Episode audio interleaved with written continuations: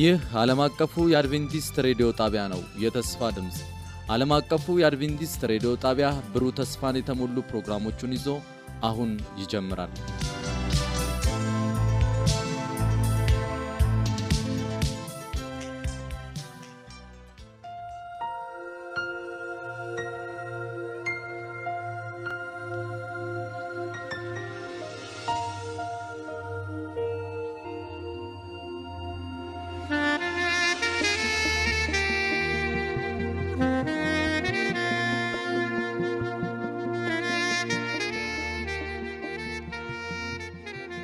ሰላም ጤና ስጥልን። የተወደዳችሁ የዓለም አቀፉ የአድቬንቲስት ሬዲዮ አድማጮች እንደምን አላችሁ? ወቅታዊ መልእክት በሚል ርዕስ በፓስተር ኤፍሬም ዳዊት አማካኝነት እጅግ የሚያነቃቃና የሚባርክ ፕሮግራም ይዘንላችሁ እንቀርባለን። አድማጮቻችን ይህንን ፕሮግራም እርስዎም ሌሎችንም ጓደኞትን ጋብዘው እንድትከታተሉ እንጋብዛችኋለን። መልካም የበረከት ጊዜ እንዲሆንላችሁ እንመኛለን።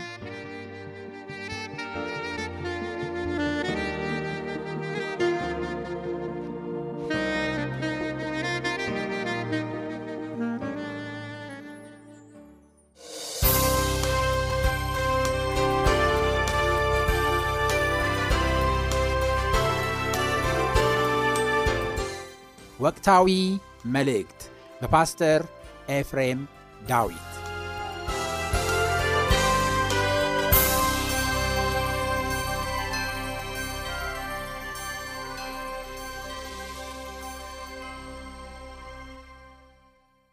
እንግዲህ ወደ ብሉይ ኪዳን ሌላው የማህተም የመታተም ሀሳብ ስንሄድ አብርሃምን እናገኘዋለን።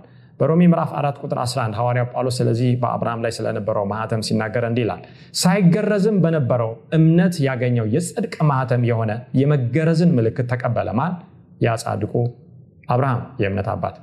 ይህም እነርሱ ደግሞ ጻድቃን ሆነው ይቆጠሩ ዘንድ ሳይገረዙ ለሚያምኑ ሁሉ አባት እንዲሆን ነው። እግዚአብሔር አብርሃምን ከኡር ከዛ ከከላዳውያን ምድር ጠራው። እኔ ወደማሳይ ምድር ሂድ፣ ቤተሰብን አገርን ትተህ እኔ ባርካለሁ፣ አበዛሃለሁ አለው። መገረዝ እንግዲህ ቃል ኪዳንን ይወክላል። የተነጋገሩት ሁለቱ አካላት የተነጋገሩት ነገር እንደሚፈጽሙት በቃል ኪዳን ወይም በዛ በመገረዝ ያጸኑታል። አብርሃም ግን ይህ ቃል ኪዳን ይህ ግርዘት ሳይሆንለት ሳይገረዝ ምን አለ? እግዚአብሔር የተናገረውን አመነ፣ ጽድቅም ሆኖ ምን? ተቆጠረለት። ስለዚህ የጽድቅን ማህተም አብርሃም ቃሉን በማመን ምን አለ? ታተመ ማለት ነው። ስለዚህ መታተም ከምን ጋር ይገናኛል? እግዚአብሔር የሚሰጠውን ቃል ከማመን ጋር፣ ሳያዩ ከማመን ጋር፣ ተስፋውን ከመጨበጥ ጋር ይሄዳል። ይህ በአቤል ነበር፣ ይህ በአብርሃምም ተደግሟል። የእግዚአብሔርን ቃል ብቻ በመስማት በእምነት ጻድቃን ለሚሆኑ አብርሃም አስቀድሞ አባት የሆን ዘንድ የጽድቅ ማህተም እንደተቀበለ ሐዋርያ ጳውሎስ ያስረዳናል። ሌላው ምልክት ወይም ማህተምን የምናየው በዘጸአት መጽሐፍ ላይ ነው። ምዕራፍ 12 ቁጥር 13 ጀምሮ ይህንን እናነበዋለን። በእስራኤላውያን ቤት ላይ የተደረገው ማህተም ነው። ደሙም ባላችሁበት ቤቶች ምልክት ይሆንላችኋል። ደሙንም ባየው ጊዜ ከእናንተ አልፋለሁ፣ እኔም የግብፅን ሀገር በመታው ጊዜ መቅሰፍቱ ለጥፋት አይመጣባችሁ። እንግዲህ አቤልን ተመልክተናል፣ ጻድቁን ያንን። ከዛ በኋላ አብርሃምን ተመልክተናል። እነዚህ የእምነት ሰዎችን እያየን ነው። ከዛ በኋላ አብርሃም ይስሐቅን፣ ይስሐቅ ያዕቆብ፣ ከዛ ያዕቆብ እስራኤል የእስራኤል ልጆች 12ቱ ነገዶች ይህንን ህዝብ ነው የምናየው። በእነዚህ ሁሉ ላይ እግዚአብሔር ማህተም ነበር፣ ምልክት ነበር። ይህ ይቀጥላል። በእግዚአብሔር የማዳን እቅድ ታሪክ ውስጥ የሚቀጥል ጉዳይ ነው። እንግዲህ በጣም ሞኝ የሚመስል ነገር ነው ስታዩት። በስብከት ሞኝነትም ነው አምነን የምንድነው። ለነገሩ በመጽሐፍ ቅዱስ እንደምንማረው ጠቦት ረዱ፣ ደሙን ውሰዱ፣ በበራችሁ ላይ ቀቡ። ከዛ በኋላ ይህ ምልክት ይሆናል። ይህንን ያላደረገ ወገኖችን በግብፃውያን ቤት የተገኙ እስራኤላውያን ምልክቱ በሌለበት ስፍራ ያሉ ሰዎች ሁሉ ምን ይላሉ? ይሞታሉ። ዛሬ ወገኖቼ በዚህ ደም ቤታችን ተቀብቷል ወይ ብለን ልንጠየቅ ያስፈልጋል። ልጆቻችንን በዚህ ደም እግዚአብሔር እንደቀባ እርግጠኞች ነን ወይ? ሰብስበናል ወይ? እስራኤላውያን ልጆቻቸውን የራሳቸውን ነገር ሰብስበው ወይም አንዳንዶች እንደሚሉት በአማርኛ ሸክፈው ለሰማይ የሚዘጋጁበት ጊዜ ነበር እንጂ ዝርክርክና እንዲሁ ዝም ብሎ ያለ እግዚአብሔር ፍቃድ እዛም እዚህ በሜዳ ላይ የሚዘሉ አልነበሩ። ዛሬ ወደ ኖ መርከብ እየገባን ነው ምን ማለት ነው? የቱ ጋ ነው ኤፍሬም የኖ መርከብ እየተሰራ ያለው? አዎ በኢየሱስ ክርስቶስ በወቅቱ በሰጠን እውነት በዚህ በፍርድ ሰዓት ወደ እሱ ተሰብስበናል ወይ? ወይስ ለክፋት እኛንም ልጆቻችንን በሚያጋልጥ ህይወት ውስጥ ነው ያለ ነው ብለን ልንጠይቅ ያስፈልጋል። ይህ መክሰፍት ይመጣል ይህ ቁጣ ይመጣል። እኔ ግን በነገርኳችሁ መሰረት ደሙን በቤታችሁ ላይ በራሳችሁ ላይ ካደረጋችሁ ያንን መክሰፍት ወደ ቤታችሁ ምን አለልም? አላመጣም ይላል እግዚአብሔር። እንግዲህ መታተም ከማምለጥና ከመዳን ጋር እንዴት እንደሚገናኝ ከእምነት ጋር ከጽድቅ ጋር እንዴት እንደሚገናኝ የተመለከትን ነው። ለምንድን ነው እግዚአብሔር ሁሉን የሚያውቅ አምላክ ሆኖ ሳለ ምልክት ያንን ሳይኔ አልፋለሁ የሚለው? እሱ ምንም ምልክት ሳይደረግለት ሰው ሳይነግረው መረጃ ሳይሰጠው ወይም ዜና ሳይሰማ ሁሉን የሚያውቅ አምላክ ነው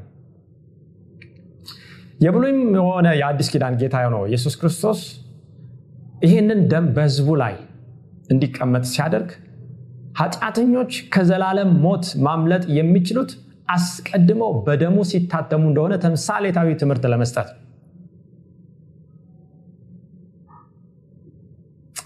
ወገኖቼ ብዙ ነገር እንጨነቃለን። የራሳችንን ነገር ለማስተካከል ቤታችንን በብዙ ነገር ለማስዋብ ቤት ንብረት መኪና ወይም ሌላ ትምህርት ብዙ ነገር ለማሟላት ለሰማይ ቤታችን ግን ምን ያህል እንጨነቃለን?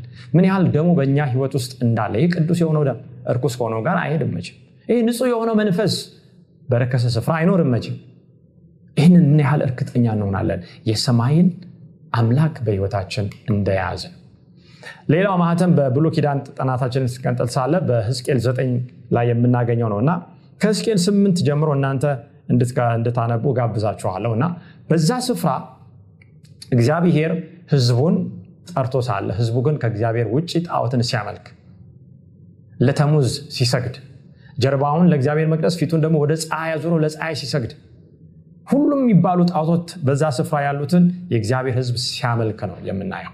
ከዛ በኋላ ፍርድ ሲመጣ በህዝቅኤል ዘጠኝ እናለን እግዚአብሔር ታገሰ መልእክተኞቹን ላከ ህዝቡ ግን ንስሐ አልገባ ስለዚህ የመታተም ጊዜ መጣ። ያልታተመው ህዝብ ደግሞ የሚሞትበት ጊዜ መጣ።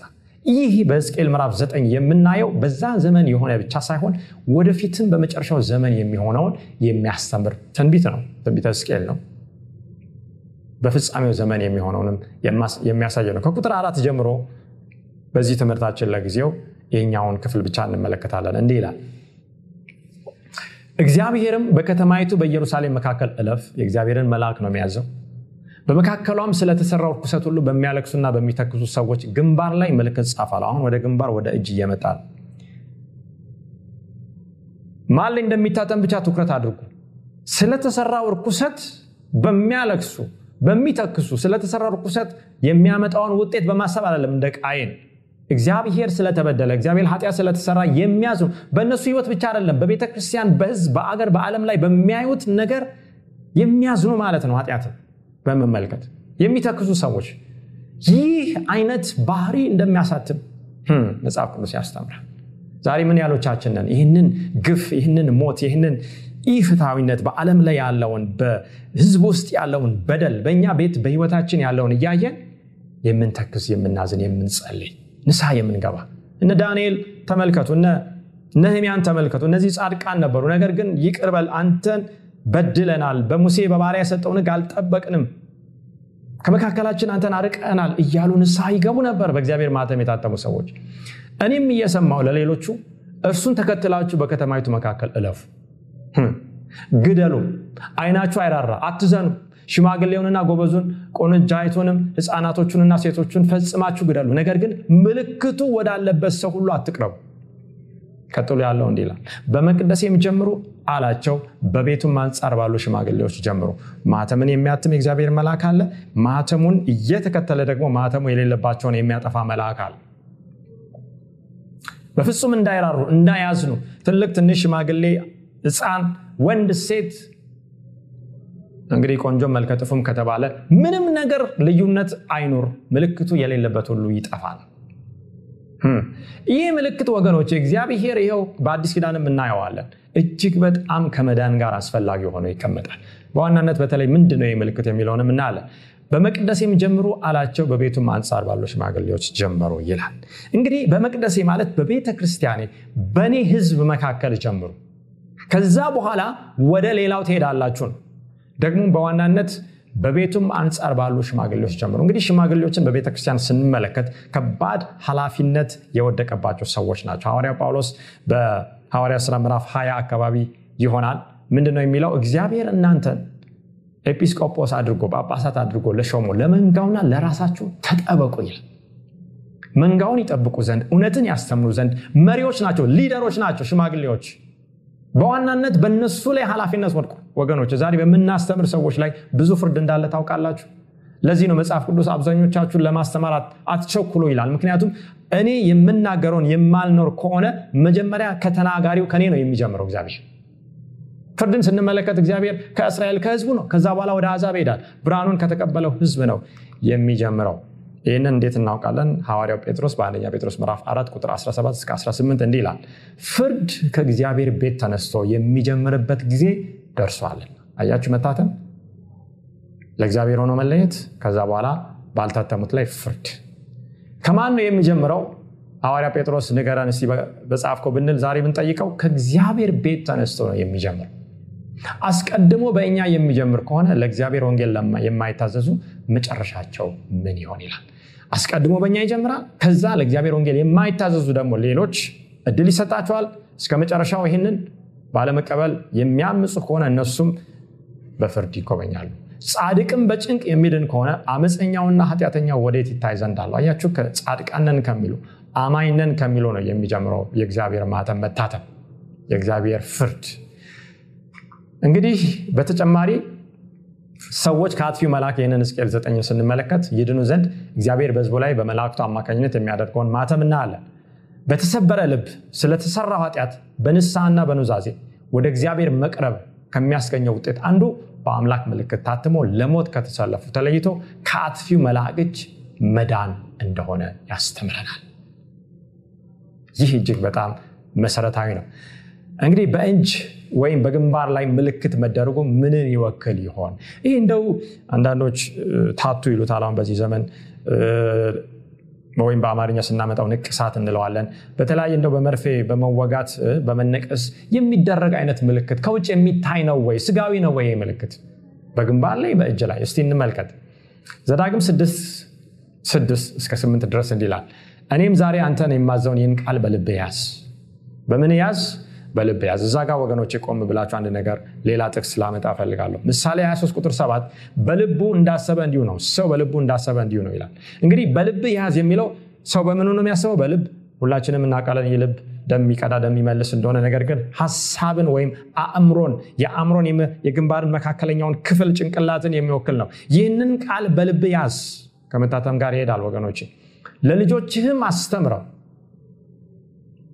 በቤትህም ስትቀመጥ በመንገድም ስትሄድ ስትተኛም ስትነሳም ተጫወተው አያችሁ እኛስ የክርስቶስ ሀሳብ አለን ይላል ጳውሎስ። ጳውሎስ ሲነሳ ሲቀመጥ ሲሄድ ሲመጣ ስራውን ሲሰራ ሲንቀሳቀስ ሁሉ የማንን ሀሳብ ነው የሚያስበው? የጌታ ነው። የማን ቃል ነው? በውስጥ ያለው የእግዚአብሔር ቃል ነው። ከዛ ውጭ አቅም ያ ነው ለሱ መርህ ያ ነው ለሱ ምሪት የሚሆነው።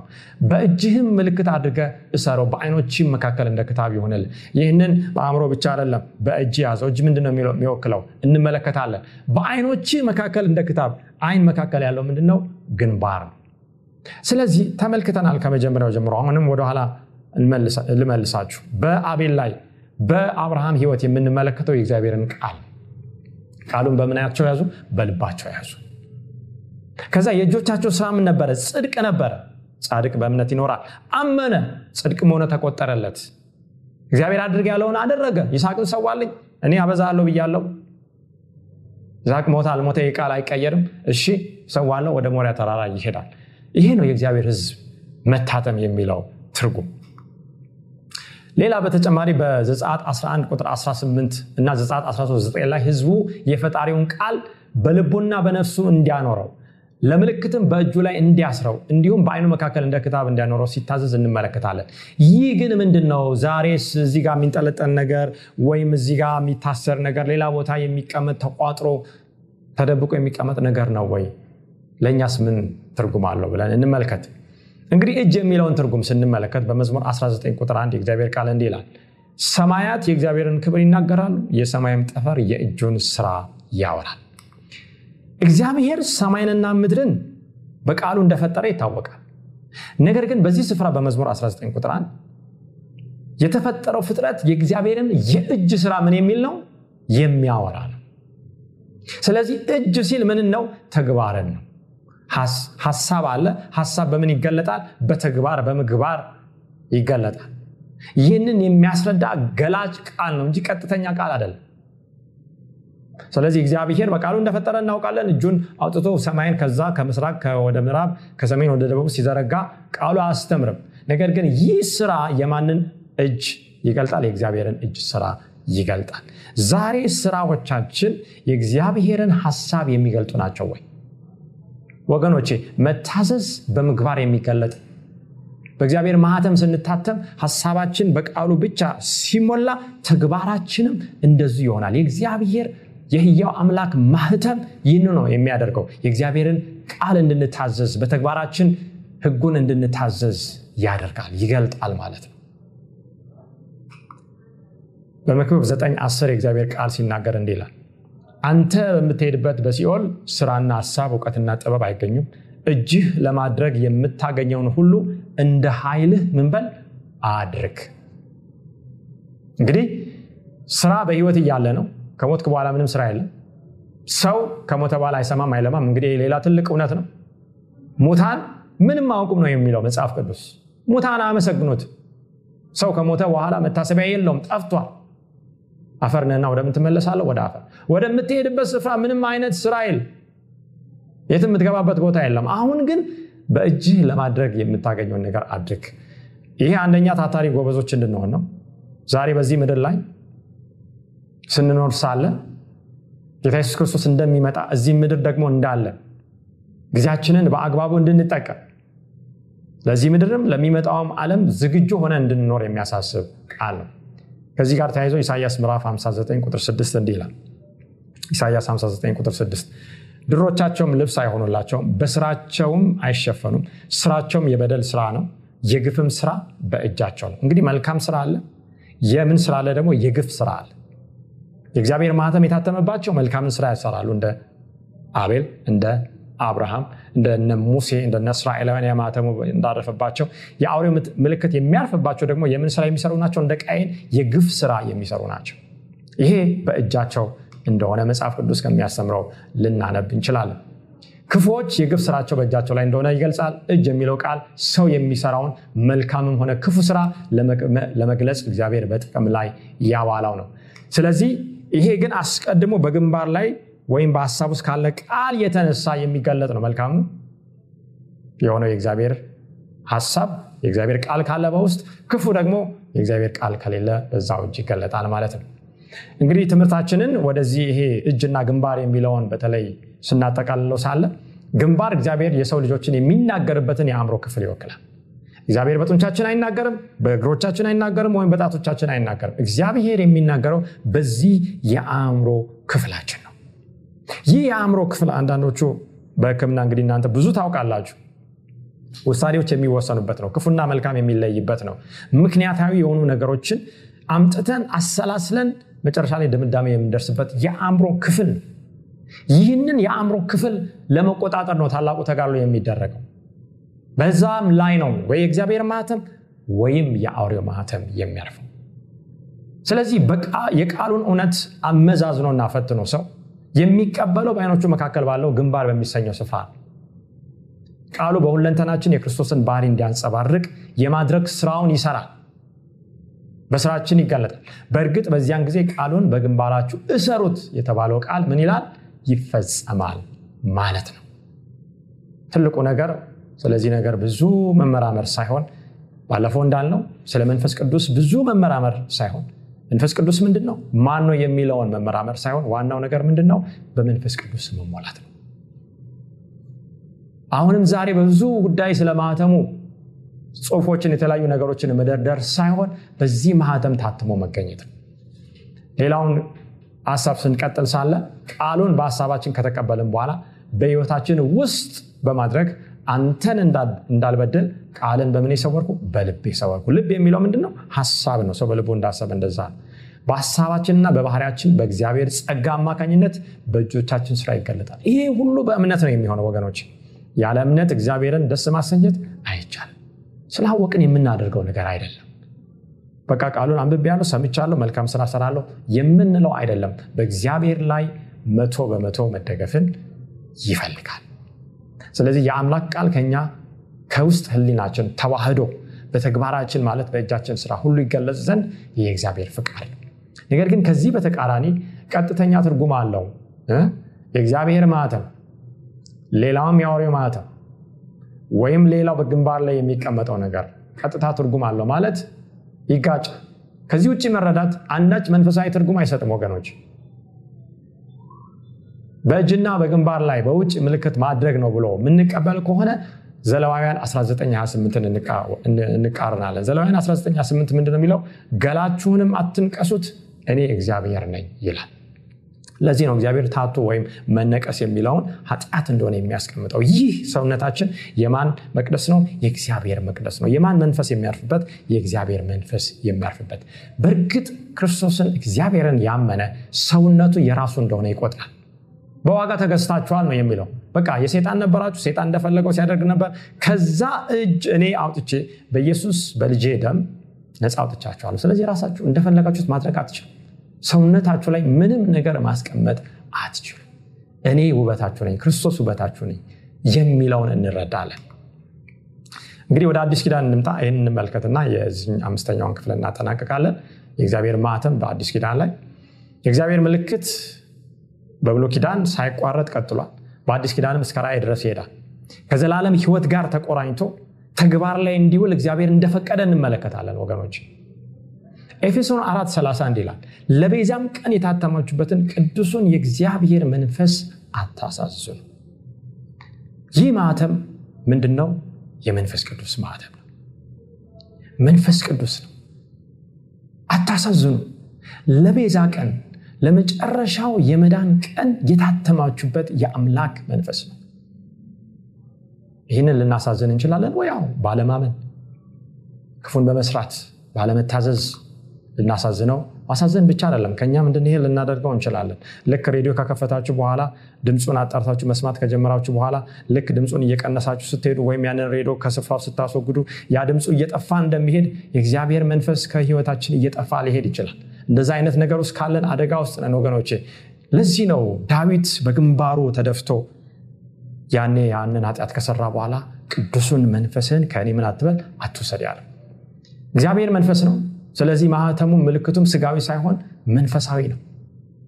በእግዚአብሔር ልጆች ላይ በቅዱስ መንፈስ አማካኝነት የሚታተም ማህተም እንደሆነ አዲስ ኪዳን ያስተምረናል። ስጋዊ ውጫዊ ሳይሆን በአይን የሚታይ ሳይሆን የሚዳሰስ ንቅሳት ሳይሆን በእምነት የምንቀበለው የአምላክ ማረጋገጫ ማህተም ነው። እንደ ሐዋርያ ጳውሎስ የኤፌሶን መልእክት በክርስቶስ የዳኑ ለቤዛ ቀን በእርግጥ በማህተሙ ይታተማሉ አያችሁ ወገኖች አሁን ይህንን ዘመን ስንመለከት ፍጻሜው ላይ ነን።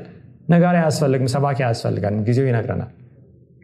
ይህ ከኃጢአትና እግዚአብሔር ከማይወደው ነገር በመወዳጀት የእግዚአብሔርን መንፈስ እንዳናሳዝን የቀረበልን ሐዋርያዊ ጥሪ ነው። ዛሬም በቃሉ አማካኝነት ተማጽኖ ወደኛ ደርሷል። ከላይ ባየነው የተለያዩ ማስረጃዎች አማካኝነት እንግዲህ የአምላክ ማተም በእርግጥ በሰዎች ላይ ለቤዛ ቀን ይታተማል። ይህ እግዚአብሔርና መላእክቱ ብቻ የሚያነቡት ምልክት ነው። እኔ ላይ አልችልም በእናንተ እናንተ በእኔ ላይ ይኖር አይኖር ልታዩ አትችሉ በስቅል ላይ ተመልክተናል። መላእክቶች እግዚአብሔር የሚያውቀው ብቻ ነው። እንግዲህ ትልቁ የመታተም ሚስጥርና ፍጻሜው የሚለውን ርዕስ ስንመለከት በራይ ሰባት ላይ ያለው ቃል ይመጣል። እንዲህ ላል ቁጥር አንድ ጀምሮ ከዚህም በኋላ በአራቱ በምድር ማዕዘን ቆሞ አራት መላእክት አየው። እነርሱም ነፋስ በምድር ቢሆን ወይም በባህር ወይም በማንም ዛፍ እንዳይነፍስ አራቱን የምድር ነፋሳት ያዙ። የህያው አምላክ ማህተም ያለውም ሌላ መልአክ ከፀሐይ መውጫ ሲወጣ አየው እነዛን ቅድም ያየናቸውን ትርጉሞች ሌላውንም ጨምሮ በዚህ ማህተም ተካቶ ማለት ነው። ምድርና ባህርንም ሊጎዱ ለተሰጣቸው ለአራቱ መላእክት በታላቅ ድምፅ እየጨወ በሹክሹክታ አይደለም። የአምላካችንን ባሪያዎች በግንባራቸው እስክናትማቸው ድረስ ምድርን ቢሆን ወይም ባህርን ወይም ዛፎቹን ምናትበሉ አትጉዱ አላቸው። እያንዳንዱን ሀሳብ እንመልከት። እንግዲህ አራት መላእክት እነርሱም ደግሞ ንፋስ እንዳይነፍስ ያንን ንፋስ ገድበው የያዙ ናቸው። የእግዚአብሔር መላእክት ምንም አይነት ገለጻ አስፈልጋቸውም የእግዚአብሔር መላእክት ናቸው። የያዙት ንፋስ ግን ምንድን ነው? ንፋስ እንዳይነፍስ። ንፋስ ኤርሚያስ 4936 እንዲህ ይላል። ከአራቱም ከሰማይ ማዕዘናት አያችሁ? ከአራቱም ከሰማይ ማዕዘናት አራቱን ነፋሳት በኤላም ላይ ያመጣለሁ እንግዲህ ኤላም የሚባለው ህዝብ ጽዋ ሞልቶ በእግዚአብሔር ቁጣ ሊጎበኝ ነው እና የሚመጣው ጥፋት እነሱ ላይ በንፋስ ተመስሏል። ወደ እነዚያም ነፋሳት ሁሉ በትናቸዋለሁ ይሄ ንፋስ የሚያመጣው አንደኛው ነገር ስደት ነው በምድራችን ላይ በዚህ ሰዓት ምን ያህል ስደት እንዳለ ለእናንተን ያልነግርም ከኤላም የተሰደዱ ሰዎች የማይደርሱበት ህዝብ አይገኝም። ዛሬ እንግዲህ እነዚህን ወገኖቻችንን ለማንቋሸሽ አይደለም ኢትዮጵያ ውስጥ ሶሪያውያን ይገኛሉ።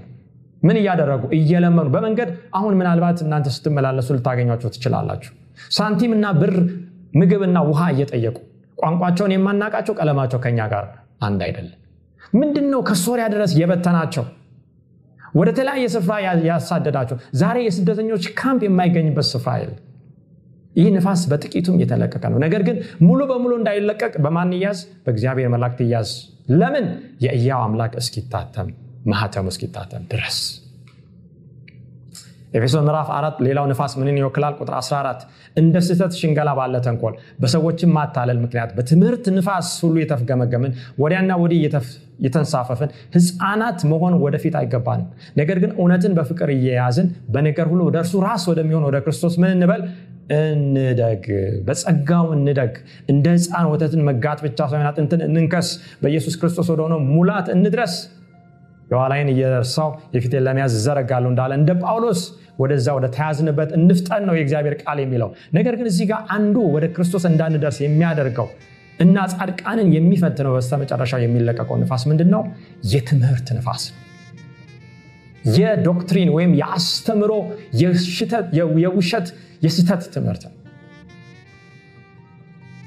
አያችሁ ስደትና ጦርነት አመፅ ብቻ ሳይሆን ነፋስ የስተት ትምህርት በእግዚአብሔር ህዝብ ላይ ከመለቀቁና እጅግ የሚያሳስት ተመልክተናል ባለፈው። ሐሰተኛ ትንቢት ሐሰተኛ መልእክት ሐሰተኛ ምልክት ድንቅ ፈውስ እነዚህ ሁሉ በሙላት ሳይለቀቁ በእግዚአብሔር ማህተም ላይ አስቀድሞ መታተም አለባቸው መቆም አለባቸው። በእውነቱ ላይ በወቅቱ እውነት ላይ በቃሉ ላይ ይህንን ያደረገ በዚህ ነፋስ አይወሰድም።